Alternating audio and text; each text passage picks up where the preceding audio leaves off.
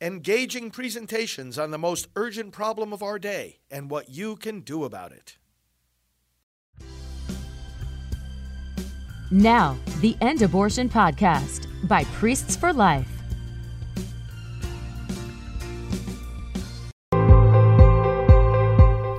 Well, hello, friends. Pro life leader Frank Pavone here, National Director of Priests for Life, one of the world's largest pro life organizations. Welcome to our time of prayer and scripture here together. As always, you're free to leave your prayer intentions in the comments. Let's pray for one another as we put ourselves in the presence of God and dwell into His Word. In the name of the Father, and of the Son, and of the Holy Spirit. Amen. Lord, first of all, we come before you asking for forgiveness. We are aware, aware that we have sinned. We repent, we ask you to deepen our repentance and to deepen the joy that we have in living according to your law, in living according to your spirit. And then, Lord, as we study your word each day, as we receive its exhortations, we ask you today in particular to renew in us the conviction that this truly is not the word of human beings, but is your word. It originates from you. Help us, Lord to understand that word better, to live it more faithfully, and to proclaim it more effectively. We pray in Jesus' name. Amen.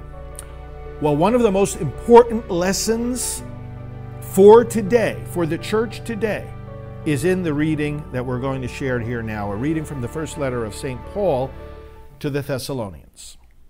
You recall, brothers and sisters, our toil and drudgery working night and day in order not to burden any of you, we proclaimed to you the gospel of God.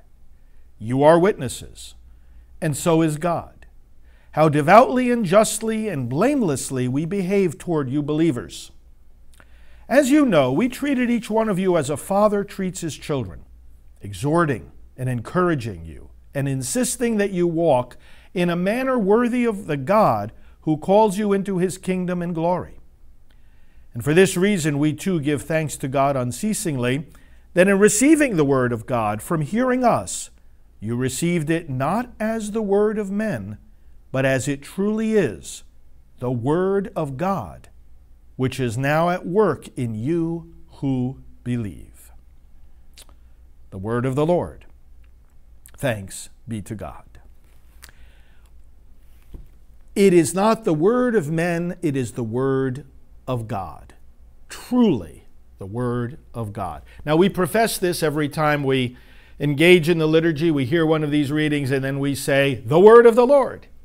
Yeah, but we just said it was the letter of St. Paul, or we said the letter of Peter, or of James, or the Gospel of Mark, or John, or Luke, or Matthew. Whose word is it? Well, it's both. It's truly the word of the Lord, it's the gospel of the Lord. But as Paul says here, you received it as truly the Word of God, but then he says you received it from hearing us. Shows how Jesus structured his body, the church, doesn't it? He who hears you hears me. Or remember in the Acts of the, Apostle, uh, Acts of the Apostles, when uh, the Holy Spirit told Paul to catch up with the chariot and and the person was reading, the Ethiopian eunuch was reading the Word of God, and how can I understand it? He said, unless someone explain it to me. Well, of course, the Holy Spirit instructs us, but the Holy Spirit, as Paul also says when he's talking about the various ministries in the church, when he writes to the Corinthians, says God has raised up teachers. Now, Jesus makes it clear, and this is part, I want to distinguish for you uh, the signs of, of receiving the word or regarding the word just as the word of men or human beings verses as truly the Word of God. When um, the, uh, the, the, the, Lord sends forth His um, preachers of the Word, He says, you are, to, you are preaching the Word, but he who hears you hears me. But then to make it clear, he says also, You have one teacher. Remember when Jesus said, Call no one on earth your teacher, call no one on earth rabbi? The point he was making was, Where is the source of the authority? Where is this where is the source of the teaching? Even he said, My teaching is not my own, it comes from the Father. And he said, The Spirit will not speak on his own, he will derive his message from the Son. So even the second and third persons of the Blessed Trinity are teaching referentially. They're teaching something they've received from others. And that's why Paul will exhort uh, Timothy and, and, and he will say, you know, be faithful to this, this deposit of faith. What we have received, Paul will say in various uh, of his letters, guard carefully this message that we have all received from the Lord. So it's truly the Word of God. It's the Word of God, not the Word of human beings. Let's, let's look at some of the differences here. And I say this is one of the most important messages for the church today because this is exactly how the enemies of the Word of God try to blunt its power by simply relativizing it, by simply assigning it as a message that's just from human beings, and therefore, since they too are human beings and they too have a message, they want people to think, oh, well, these messages are on equal footing. Well, no, if something is truly the Word of God, it's not on equal footing with anyone's opinion, no matter how intelligent they may, they may be, or famous, or influential. It's not on the same level as great philosophers, thinkers, writers, the Word of God is the Word of God, it's above all. Many try to relativize it, however. And you'll see this in the thinking of those who will say that the message of the church at any given point in time is culture bound, or the message of the scriptures is culture bound. This is one of the sound bites you'll hear. Oh, well, you know, it was shaped according to that culture. Well, obviously, the culture of the times is reflected in what you read in the scriptures and in what people hear from our message today, but that doesn't mean that the origin of the message is simply culture. It can be reflecting, in fact, when you speak into a culture the Word of God, you have to speak in ways that those people are going to understand, but, but, but that doesn't give you the right to change the message. The origin of the message itself is truly God. Again, Jesus says, You have one teacher, the Christ. In other words, there's one source of this message. Not you, not your culture, not your bright ideas, not your opinions, not your preferences. It is truly the Word of God. The other idea being that treating the Word of God or the teachings of the church as, uh, as you treat in the civil arena a political platform. And some people try to spe- speak about the church's teachings in that way. Oh, well, you know, maybe when we get a different uh, pope, we'll have a different set of teachings. And, you know, we always notice that over the years as uh, there would be a, whenever there would be a transition from one pope to another, you know, commentators will say, oh, is the, is the church going to change its teaching now on things like abortion? Well, no. The word is the word of God. It's not the word of the pope. We don't say at the end of this readings, this the, the word of the pope, you know, the word of the bishops. No, it's the word of the Lord. The pope and the bishops, the priests, the deacons, and all the rest of us are responsible to the Lord who gave us the word. You received it not as the word of men, but as it truly is the word of God. That word is the word of life. And when we proclaim the gospel of life, let's look at that portion of the word that says life is sacred, the unborn are sacred and must be protected, abortion is wrong. Those who try to frame this as the word of men rather than as the word of God, will often say to us who proclaim the pro life message, to us who are men, oh, well, you're a man. In other words, that's why you're saying what you're saying. You want to oppress women, you want to take away their rights, you're a man. Why should you have anything to say about abortion? You can't get pregnant anyway. Is this the word of man? Is that the reason why I'm saying this? that I'm not a woman, that I don't understand what it's like to be a woman, that I don't understand what it's like to be carrying a baby, that I don't understand the issue. I was also an unborn baby, and I know that my life was the life that would have been taken if I were aborted. This doesn't faze them. They want to place this as the word of men. You know, there was even an argument made in the Supreme Court years ago in a case called Bray the other side was saying, oh, well, the only reason these people oppose abortion is that they're against women. And the Supreme Court ruled against that idea and said, no, there are rational uh, explanations for why you would be against abortion, aside from the fact that you might not be a woman or you might not even favor women. There are, there are persuasive arguments that stand on their own. You are receiving this not as the words of men, but as it truly is the Word of God. God is life. That's why He speaks life and in defense of life, and why we are pro life. Or they will say to us, you know, very, the various ad hominem attacks.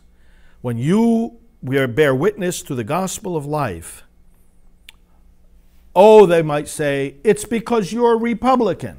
You're just giving me a political philosophy. You're just giving me a political ideology. And some clergy even use this as an excuse not to speak about abortion because they say, we don't want to insert politics into this. Well, if you're saying this is a political message, then you're saying this is the word of men, not the word of God. But Paul is saying to us, no, you received this as it truly is, the Word of God. Well, then that's why we proclaim it.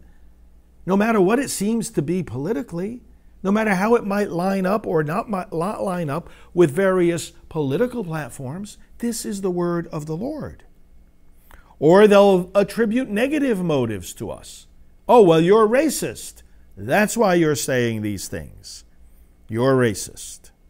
And, and, and again, when someone is saying that, they are not receiving this as the Word of God, but as the Word of men. Infected as we are by various vices, by various distortions in our perspective. I remember some people in the parish where I served during the first five years of my priesthood uh, who were receiving the word not as the word of God but as the word of men. When I was putting in the bulletins uh, an examination of conscience, I was making very explicit and very detailed the meaning of the Ten Commandments and saying, well, these are some of the things you should ask yourself if you've transgressed in, in, in any way against these, these moral precepts. And some people started to say, oh, well, that's just Father Frank's interpretation of the, of the commandments. It's like, what? You're receiving this now as Father Frank's opinion, Father Frank's interpretation.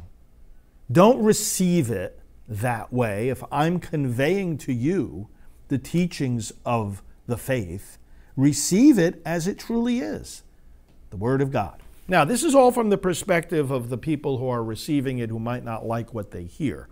How about from the perspective of those who are teaching and proclaiming it?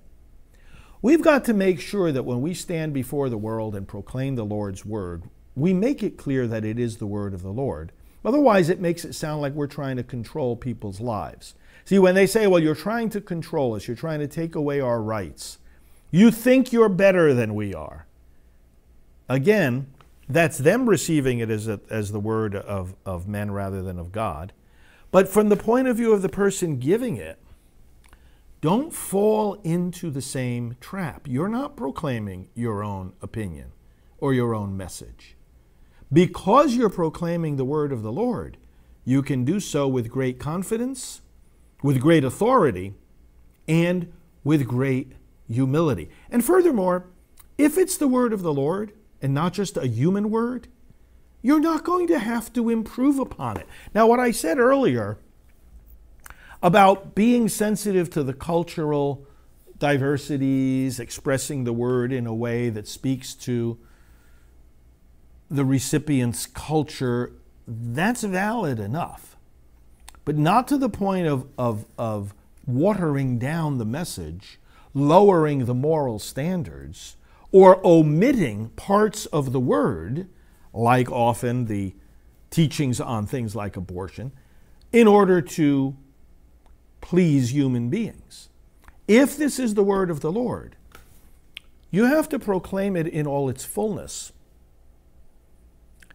And just like the recipient shouldn't be making ad hominem attacks on you, oh, you're a man, oh, you're racist, oh, you're too young or you're too old or you're too disconnected, you don't understand my way of life. All of this is thinking of it as the human word. You have to be like Jeremiah. God said to him, Don't say you're too young to go proclaim my word. Look, I'm putting my word in your mouth. I'm putting my word there.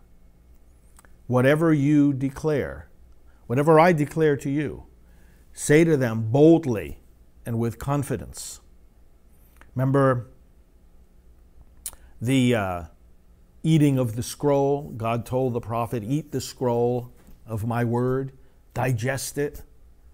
This is what happens. We absorb the word, and then we are able to proclaim to others something that at the same time is not ours, it didn't originate with us, and yet we have so absorbed it and assimilated it, we're so convinced of it.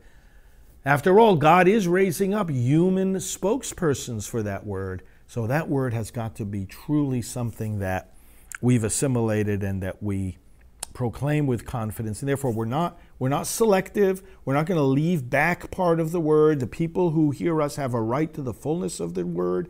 If you're teaching your children the faith, they have a right to the fullness of that teaching. If you're instructing a religious education class, if you're preaching from a pulpit, sharing something on, on, on, a social media platform or a website, people have a right to the fullness of the word. Because again, just as we didn't write it, we didn't invent it, neither do we edit it.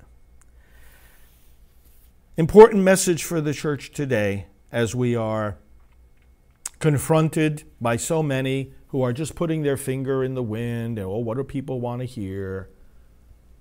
What is the, the uh, you know, the, the, the evolution of the church? What is the uh, uh, common opinion say today, this is not the stuff we're supposed to be looking at. Let's receive it, let's proclaim it as it truly is the Word of God. Father, we turn to you and thank you for your word, and we uplift to you now all our intentions and all the intentions of those who are who are viewing us now, Lord. Give uh, healing where there may be illness and guidance where there may be confusion. Uh, help us, Lord, to have strength and encouragement and uh, gratitude to you for any blessings in our lives or successes or victories we have had. Bring unity to your people, unity in the truth, which is your word, that it might not ever be confused with conflicting human opinions. And bless us now as we bring all our prayers and praises together in offering the Lord's Prayer. Our Father, who art in heaven, hallowed be thy name. Thy kingdom come. Thy will be done on earth as it is in heaven. Give us this day our daily bread, and forgive us our trespasses, as we forgive those who trespass against us. And lead us not into temptation, but deliver us from evil. For thine is the kingdom, and the power, and the glory, forever and ever. Amen. Let's pray to our Heavenly Mother. Hail Mary, full of grace, the Lord is with thee. Blessed art thou among women, and blessed is the fruit of thy womb, Jesus. Holy Mary, Mother of God, pray for us sinners now and at the hour of our death. Amen. Glory be to the Father, and to the Son, and to the Holy Spirit, as it was in the beginning, is now, and will be forever. Amen. All right, thanks, friends, for joining me. Uh, spread the word about this program to others, share these videos, invite others to watch, and I invite you to support our ministry. ProLifeGift.org is where you can go, or you can call our office 321 500 1000. 321 500 1000. Call us. Let us know how you can help. We'll let you know how you can help. Donate to us. Spread the word. And let's together work to spread God's kingdom and to end the violence of abortion. Talk to you tomorrow.